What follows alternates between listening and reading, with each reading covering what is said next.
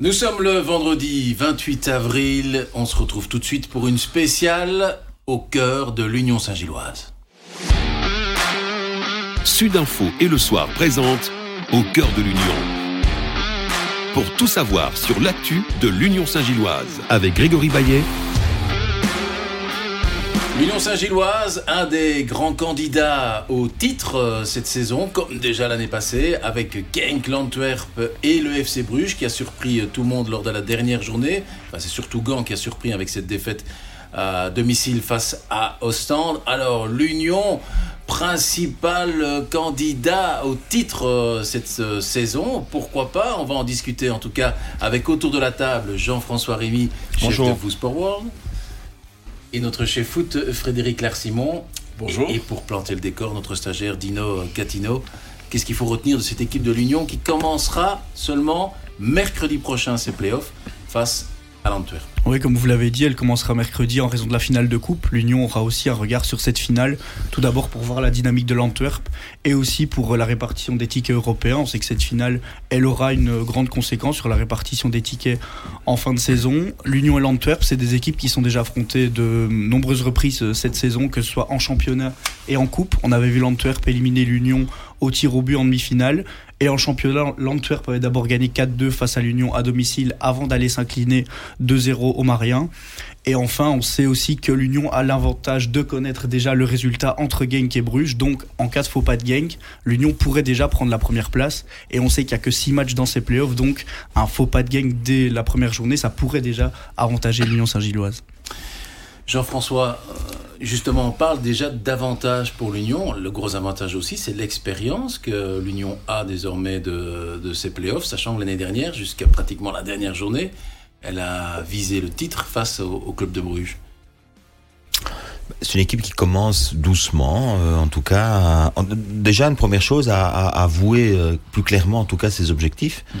Souvenez-vous de la communication d'il y a un an et de la communication cette année-ci. Déjà, il y a un grand changement dans en termes de mhm. communication. Ils veulent cette fois-ci se positionner pour le titre de façon très très claire. Comme l'a souligné d'ailleurs dans, de nos colonnes le président de, de l'Union, Alex Mezio, qui a dit clairement Je veux vraiment être champion. C'est parce que je l'ai lu que je le dis. Hein. Donc, euh, non, c'est l'Union Saint-Gilloise. Moi, je, je, je, démarre en fait ces playoffs en me disant parce qu'on me dit l'Union est favorite, je me dis bah, l'Union est-elle vraiment favorite? Je, mets quand même un grand point d'interrogation parce que les concurrents de l'Union Saint-Gilloise me semblent être des équipes qui sont euh, tout aussi performantes. Donc je j'ai lu ci et là un petit peu les analyses des uns et des autres et je me dis je n'ai pas beaucoup de critères actuels pour positionner l'Union comme favori de ces playoffs si je me base sur l'aspect purement footballistique. Et je suis assez d'accord d'entendre qu'ils auront le résultat du premier match, mais en ayant le résultat du premier match et en supposant qu'il y a un faux pas de Genk, ça voudrait dire aussi que Bruges se serait imposé à Genk, ce qui pour l'ensemble des candidats des playoffs ne serait pas nécessairement une bonne nouvelle d'avoir une équipe de Bruges qui monte en puissance et qui, euh, suivant après le, après le, le, carton euh, lors du dernier match, irait gagner à Genk, ça deviendrait un danger pour l'ensemble des équipes, y compris pour l'Union Saint-Gilloise, dont je rappelle quand même, Bruges est la bête noire puisqu'il n'arrive que trop rarement à passer.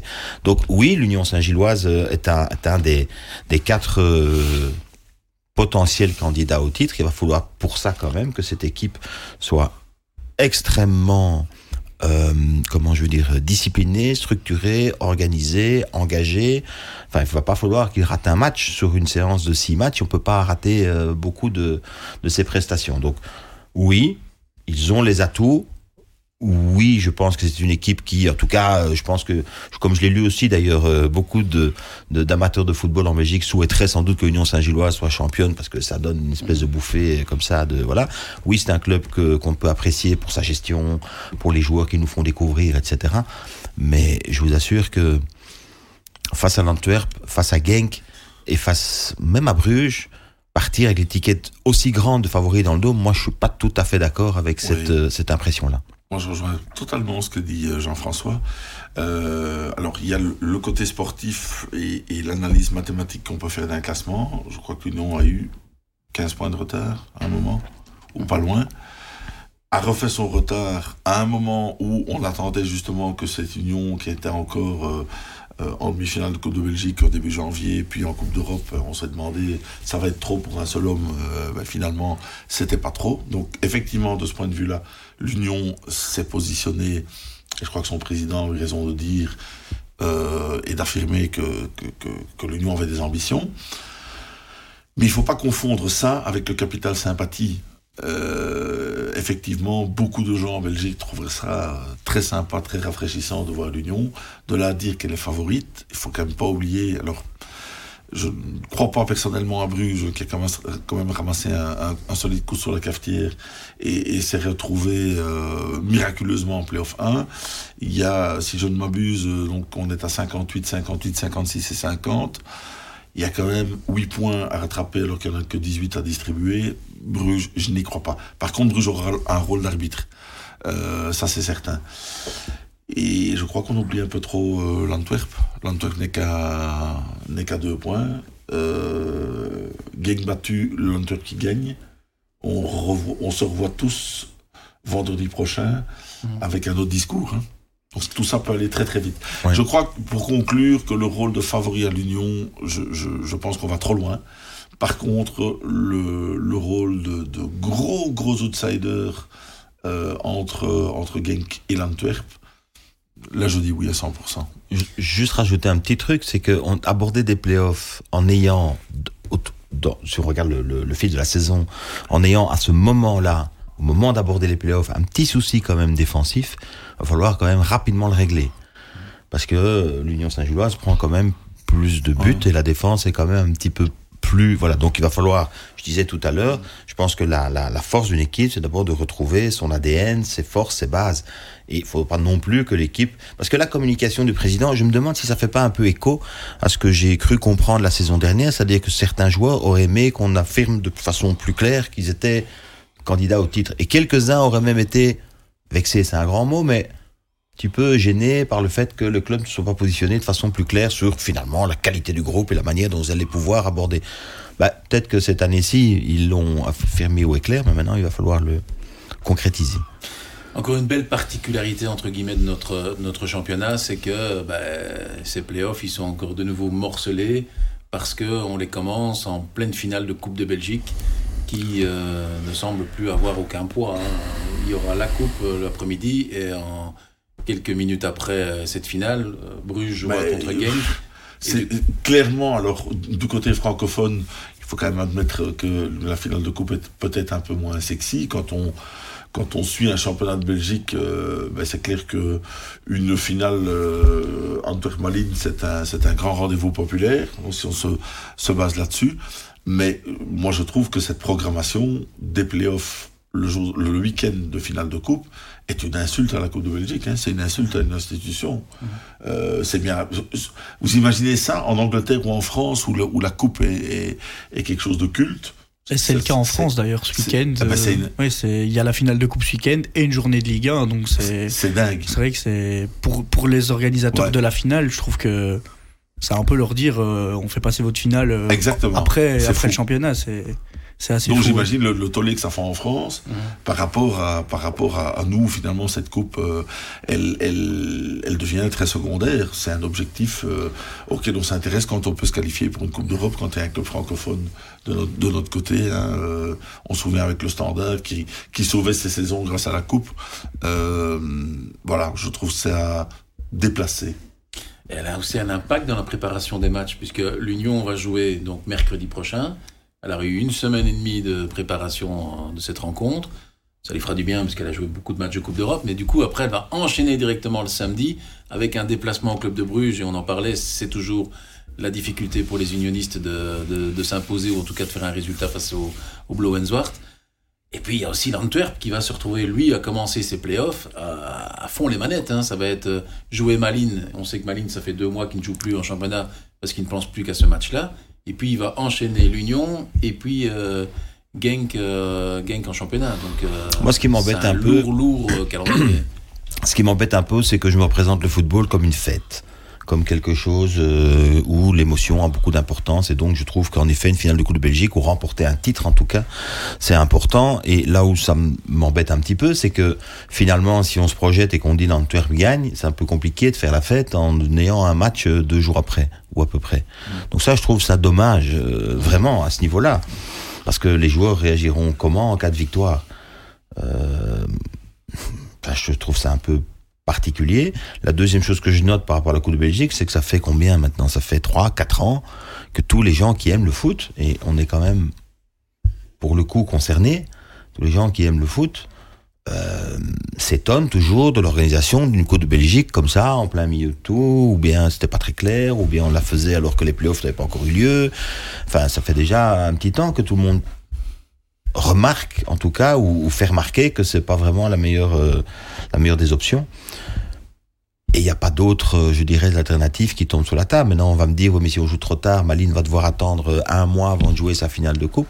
Mais ça, c'est depuis les playoffs. Normalement, le match de clôture d'une saison, c'est la finale de coupe. Moi, je suis d'accord avec toi. Voilà, on a tenté l'expérience de la jouer en mars, hein, souvenez-vous, il y a quelques années.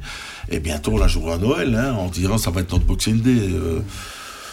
Voilà, à un moment, il faut trouver quand même une formule au minimum la, préserver le, côté solennel de l'événement et le côté, euh, comme, tu dis très bien, le côté festif. Quoi. Euh, on a un peu l'impression que, ces footballeurs, enfin que la manière dont on agence tout ça, c'est un peu comme les cadeaux à Noël. Hein. Le gamin ouvre le premier, puis le deuxième, puis le troisième, il regarde même plus euh, ce qu'il y a dans la boîte.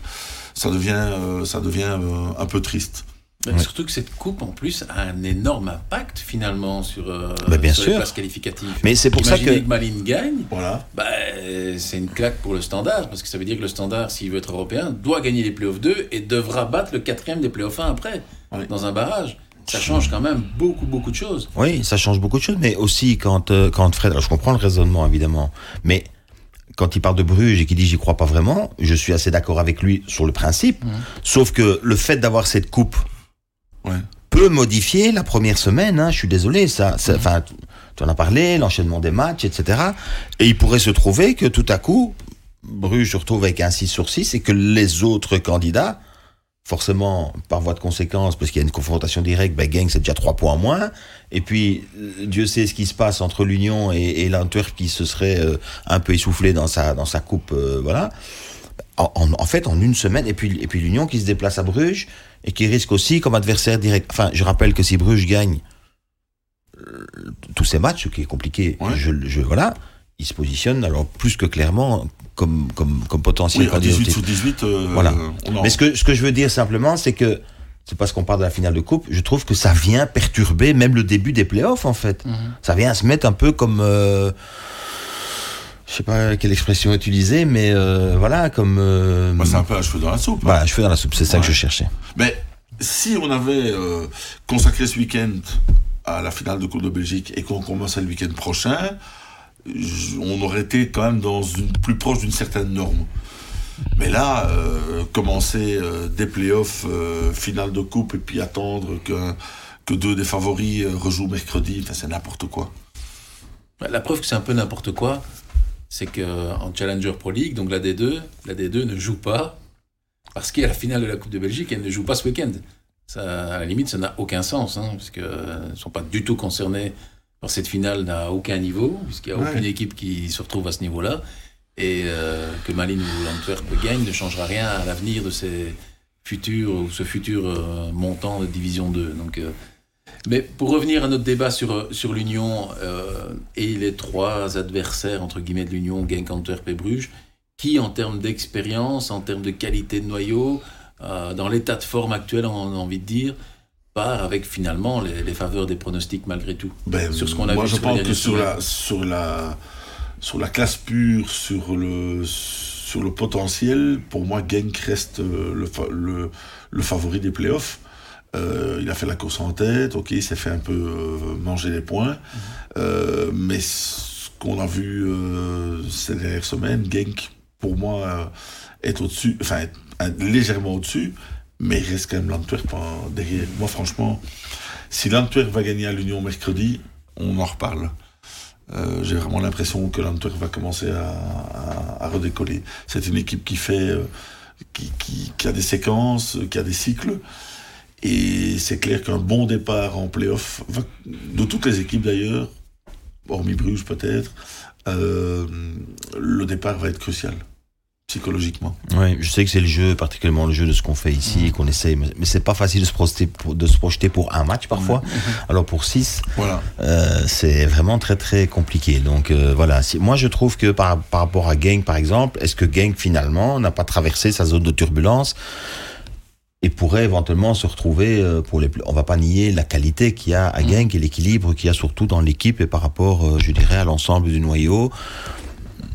Samata euh, a retrouvé un peu d'efficacité. Je prétends toujours que c'est un bon attaquant. Et celui qui était supposé remplacer Onuachu est, de retour sur le banc. Donc c'est peut-être au moment euh, moment T donc le moment de démarrer les playoffs bah, il récupère un noyau qui est grosso modo complet. Il y a quand même beaucoup de qualité dans cette, euh, dans cette équipe. Bruges monte en puissance. Ça veut dire aussi, pourquoi je dis ça? Parce que ça veut dire qu'il va falloir peut-être calculer au nombre de points perdus. Voilà. Et c'est ça aussi. Et le rôle de Bruges va être très important et le là-dedans. rôle de Bruges va être très important là-dedans. Donc on je pense qu'on va avoir des playoffs assez serrés. Je pense pas que ça va. Enfin, c'est compliqué parce que franchement, si je dois me donner une cote sur mes derniers pronostics, c'est zéro. hein. Donc euh, soyons clairs. euh, balayons, balayons devant notre propre porte Il n'y aura d'abord. pas un 18 sur 18. Et Voilà. s'il y en a un dans, dans quelques semaines, euh, je présenterai mes excuses euh, Voilà. devant Mais- tout le monde. De tous les noyaux, parce qu'on n'a pas, pas l'impression, quand on met l'Union devant un peu tout le monde, c'est sur le principe de se dire que peut-être qu'il y a plus de choix à l'Union quand on pense à l'Antwerp. Non, c'est le seul principe. Non. Franchement, Greg, c'est le principe de la sympathie là qui est en train de se jouer dans les dans Mais quand au, on au voit un travers. joueur comme Terreau qu'on connaissait pas il y a trois semaines, Ouais, mais Enfin, Terreau, qui- Terreau, c'est 30 minutes euh, Mm. plus euh, Ouais. plus une une une une. Euh, Enfin, je, suis désolé, mais le- le- l'entrée de Terreau en Coupe d'Europe est, est, est- assez moyenne. Mhm. Alors moi, je veux bien que euh, voilà, mais enfin, c'est pas. euh, et je dis pas que c'est pas un bon joueur. Hein, je dis simplement que. Là, on a une titularisation euh, à court trait, on a euh, quelques 30 minutes en, en Coupe d'Europe, et puis voilà, que ce soit un joueur qui soit à nouveau une bonne pioche de l'Union Saint-Gilloise et qu'on se réjouisse tous l'année prochaine, etc. Mais de là, pendant les playoffs, d'ailleurs, c'est simple, au moment où il va faire son 11 de base, je pense pas que Terreo sera dans le 11 de base, ou je serais assez surpris. Je pense qu'il va se retrouver avec euh, ceux avec lesquels il a joué et le noyau va démarrer, je dirais, avec avec ceux qu'on a eu l'habitude de, de voir, excepté que je suis pas en tête toutes les suspensions et toutes les voilà. Mais je, je trouve pas que l'Union Saint-Gilloise, c'est mon avis personnel, c'est pas pour ça que je n'aime pas le noyau de l'Union Saint-Gilloise et que je ne souhaite pas que l'Union Saint-Gilloise soit hyper compétitive et voire même s'il devait remporter le titre à la fin, le vent de fraîcheur, je serais d'accord avec tout le monde et, et voilà, ça ferait un peu entre guillemets euh, référence à Leicester il y a quelques années, puisque les gens aiment ça. Donc euh, voilà. Mais pour le reste, si vous me dites au noyau, au, au niveau du noyau, non, non, je trouve pas que, que le noyau de l'Union Saint-Gilloise soit au niveau supérieur. du 11, ils ont quand même un côté, un côté euh, inébranlable, inoxydable, indestructible. C'est, c'est, on se demande, mais ils, sont faits en il faudra les autopsier le jour. Je sais pas, je sais pas ce qu'on va retrouver à l'intérieur, mais ils sont, ils sont, ils sont vraiment, euh, euh, franchement, euh, moi j'ai vraiment l'impression que cette équipe est, est vraiment, euh, elle est faite pour durer deux championnats d'affilée. Hein. S'il n'y a, a pas de trêve, euh, je connais le futur champion. hein. Euh, mais, mais voilà, je, je crois que si Karel Gerhardt et, et, et ses joueurs le font, ce sera sur le, le ce sera sur l'espèce de, de phénomène de continuité euh, absolue, ce petit, ce rouleau compresseur qui même en étant mené à court trait, hop, on- et on continue et on gagne et on revient sur Genk. Euh, Mais je peux, je peux trouver honnêtement que c'est très sympathique, mais la question de Greg, c'est Ouais. est-ce qu'on estime que le noyau est supérieur aux autres? Non. Non. Voilà, mais, mais ceci dit, c'est pas pour ça que. Est-ce qu'ils sont, est-ce qu'ils sont un des, can- des, des candidats? Je dirais pour moi, trois candidats au titre. Et un outsider qui me semble être euh, Bruges, avec qui part de loin. Mais pff, le foot nous a montré tellement de, de choses particulières qu'on sait jamais. Mais c'est- bon, mais c'est Bruges qui comptera dans les points perdus. c'est ça. L'équipe qui va faire 6 contre 6 contre, euh, contre Bruges, elle, a- elle aura quand même un, pied euh, là où il faut. justement, dans la course au titre, quelle va être la clé essentielle? Est-ce que c'est justement Bruges? Ouais, moi je crois que. Ou est-ce qu'il y a d'autres petites clés? On pense notamment quand Janssen n'est pas là du côté de l'Antwerp. Bah, offensivement, c'est plus compliqué. Même si défensivement, on sent que depuis le début de la saison, c'est très solide. 19 clean sheets, euh, c'est énorme de la part de Buté. Je suis d'accord, mais il y a toujours un, il y a un prisme en football qu'on a tendance un peu à, enfin, pas, à ignorer, mais sur lequel on n'a aucune prise. C'est quand même, et il faut, parce que c'est vrai dans les grands tournois, vous pouvez regarder, hein, c'est vrai dans les grands tournois, c'est vrai dans les grandes compétitions, c'est vrai dans, voilà, c'est, il y a un facteur chance quand même. Qui est, qui est déterminant. Facteur chance, ça veut dire, alors j'aime bien les expressions, on provoque la chance, etc. Mais enfin bon, Il y a voilà. les circonstances. C'est- hein. c'est Le pénalty de Van Zer l'année passée. Un euh, piqué rentrant, voilà, exactement. Ah, c'est c'est ce que je voulais dire. Si c'est quel- si c'est quelqu'un d'autre que Van Zer qui le tire ce jour-là, je me souviens l'avoir dit à, à, mon, à mon petit collègue qui était à, qui était à ma gauche, je dis, mais pourquoi est-ce qu'il tire? Il faut, mettre un, il faut mettre un gars, euh, même Van der Heyden, hein, c'est, euh, à fond on se pose pas de questions. Ou Thomas peut-être qui avait, euh, ouais, voilà. voilà, mais Thomas était, était, était fatigué sur ce match-là. Mais voilà, à quoi, à quoi tient un titre Un penalty, un poteau euh, C'est ça que je, je, je trouve, c'est que le football aujourd'hui, c'est ça la grande difficulté de faire vraiment des pronostics. Je, je, je- voilà, l'Union Saint-Gilloise est là, elle est présente. Saluons ce que ce qu'ils ont fait cette année-ci. Euh, et on a un peu l'impression, surtout les, vu l'écart des points euh, rappelés il y a un instant, que ça se joue vraiment à trois fois rien. Donc sur le trois fois rien, il y a un facteur poteau rentrant, poteau sortant qui, peut éventuellement euh, influencer, très différent. Donc euh, c'est l'équipe qui aura le plus de mental, c'est l'équipe qui aura athlétiquement les capacités d'aller au bout, c'est l'équipe qui aura forcément un peu de réussite. qui marquera peut-être avant l'autre sur les confrontations directes. Sont, Donc voilà. euh, c'est vraiment compliqué. C'est pas pour se dédouaner, c'est que vraiment je pense que c'est serré. Je voilà.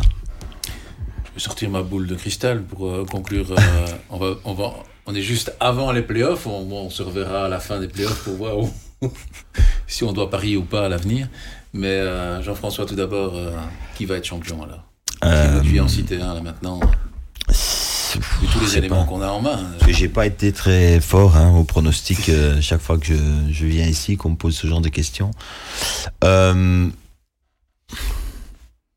je vais me positionner euh, sur, si je dois en choisir un, sur, sur, sur Genk. Mais j'en sais rien en fait. Je dis ça comme j'aurais pu dire l'Union ou j'aurais pu dire après. je vais dire, je, je sais pas. Voilà, je vais dire Genk parce que parce qu'ils ont dominé la compétition jusqu'à maintenant et qu'en retrouvant toutes les valeurs qui ont qui leur ont permis de terminer premier, est-ce que finalement euh, c'est pas l'équipe qui a le- voilà. Donc je veux dire Genk. Ben, puisque vous me posez la question sur la torture, euh, je vais quand même vous répondre aussi. Euh, j'ai- l'impression que Genk a un petit avantage, et, euh, mais c'est clair qu'au fond de, de nous-mêmes, l'aventure de l'Union a quelque chose de tellement sympathique que voilà, euh, on a quand même un petit, j'allais pas dire un penchant pour l'Union, mais ce serait quand même bien de voir un jour une aventure comme ça euh, aboutir. Mais je pense que si on est rationnel, Genk a, a le, le, petit, le petit ongle de plus. Dino. C'est pas pour le côté sympathie, mais je partirais sur l'Union. J'ai l'impression que cette élimination en Coupe d'Europe, elle a, je vais pas dire sonné la révolte, mais c'était une très belle aventure qui s'est terminée. Et conclure cette magnifique saison en étant champion de Belgique, je pense qu'ils ont les moyens pour le faire. Donc c'est pas du tout par sympathie, mais pour ce qui est purement sur le terrain, je partirais sur l'Union. Après, je suis aussi totalement d'accord avec ce qui est dit. C'est pas le noyau le plus, le plus étoffé de- des quatre, mais c'est vrai que le 11 de base de l'Union est très souvent le même, très solide. Donc oui, je partirais sur l'Union. inoxydable. Moi, je dirais l'Union pour euh, les couleurs, parce que j'adore ces couleurs-là. Mais, mais, euh, mais je vais être honnête, euh, ça fait quand même quelques semaines qu'en réunion foot du lundi, je cite régulièrement le sous-marin rouge. Moi, j'ai l'impression que l'Antwerp a l'art de se faire un peu oublier, c'est peut-être l'équipe qui risque Mais de faire ce mal. qui s'est dit ici n'est pas ça. euh, Enfin, du moins, j'ai la faiblesse de le croire. ouais. Mais, euh, mais c'est clair qu'à l'arrivée, ben, il y en aura un. Il y en aura qu'un. voilà, il y en aura qu'un. C'est Colanta C'est Colanta. Il n'y a pas de totem d'immunité sur ces matchs. Ouais, mais attention, on peut inventer une formule avec deux champions. hein. Ça, c'est possible. hein. Les sauteurs En. Belgique, on peut faire ça. On peut, voilà. Avant de nous quitter, Jean-François, euh, bah, ce week-end, il y a encore du, du foot aussi en, en Angleterre où ça commence à devenir, euh, à sentir mauvais pour, euh, pour Arsenal? Oui, bah, l'affrontement de cette semaine a montré que Manchester City était euh, largement au-dessus en termes, en tout cas, des confrontations euh, directes. Donc maintenant, les Citizens ont la main. Ils iront à, à Fulham. Attention quand même qu'un match à Fulham, dans la, dans la, dans, dans la foulée, il faut pas non plus qu'ils nous refassent euh, ce qu'ils ont déjà connu par le passé, c'est-à-dire un raté après avoir justement... euh, voilà. Donc, bon, mais... Et ça m'intéresse aussi de voir comment... Le, le week-end est un petit peu étalé, ça va se jouer euh, donc ce week-end, puis lundi et mardi soir aussi. Et donc, euh, il y aura notamment mardi soir Arsenal face à, à Chelsea, dans un derby londonien où l'équipe de Chelsea euh, est un peu à côté de ses ponts pour le moment, mais ça reste un match qui est un derby, ça reste un match extrêmement chaud. Et puis il y a toujours cette course avec Tottenham, Manchester United pour la quatrième place, pour les tickets de la Ligue des Champions, etc. Mais voilà, le match que, sur lequel j'ai envie de mettre un petit coup de projecteur, c'est quand même de voir si City va euh, confirmer à, à Fulham. Évidemment, ils ont très très très très très très largement les moyens, mais ils ont euh, ils ont aussi cette capacité de temps en temps à, à- à se louper un petit peu. Donc on va voir. Surtout avec le duo euh, Kevin De Bruyne, euh, Erling Haaland. qui a Ah, ils ont été, euh. Ouais. C'est fort, hein. Ouais. C'est très sent- très fort. Ça hein. sent le. Comme, enfin, on revient souvent là-dessus, mais ça sent le ballon d'or hein, là-bas. Il y, a, il y a du potentiel ballon d'or, euh, aussi bien pour Kevin De Bruyne que pour Erling Haaland. Ah Si on parce que c'est Coupe une. du Monde. Voilà, mais justement, c'est. Ça va être un des éléments qui risque de peser, c'est la Coupe Ouais. du Monde. Ouais, non, ils sont, ils sont, ils- c'est, très fort. Moi, ce qui, me- ce qui me séduit beaucoup, et après, voilà, juste après, on ferme la, la, la parenthèse du petit débat, mais c'est euh, la position de, de De Bruyne dans, dans le schéma de jeu et, et, et de ce que City propose actuellement avec, euh, avec euh, Haaland. Ce qui pourrait, dans le cadre d'une équipe nationale, donner des idées avec un profil comme Lukaku et, Mm. et, et, et De Bruyne pas très loin de lui. Eh bien, on sera attentif, ce sera au mois de juin. hein. Les Diables Rouges joueront contre l'Autriche et puis ils iront en, en- Estonie pour les qualifications pour l'Euro 2024 en Allemagne. Nous, on se retrouve très prochainement pour un autre débat sur la Pro League, la course au titre, mais aussi la course à l'Europe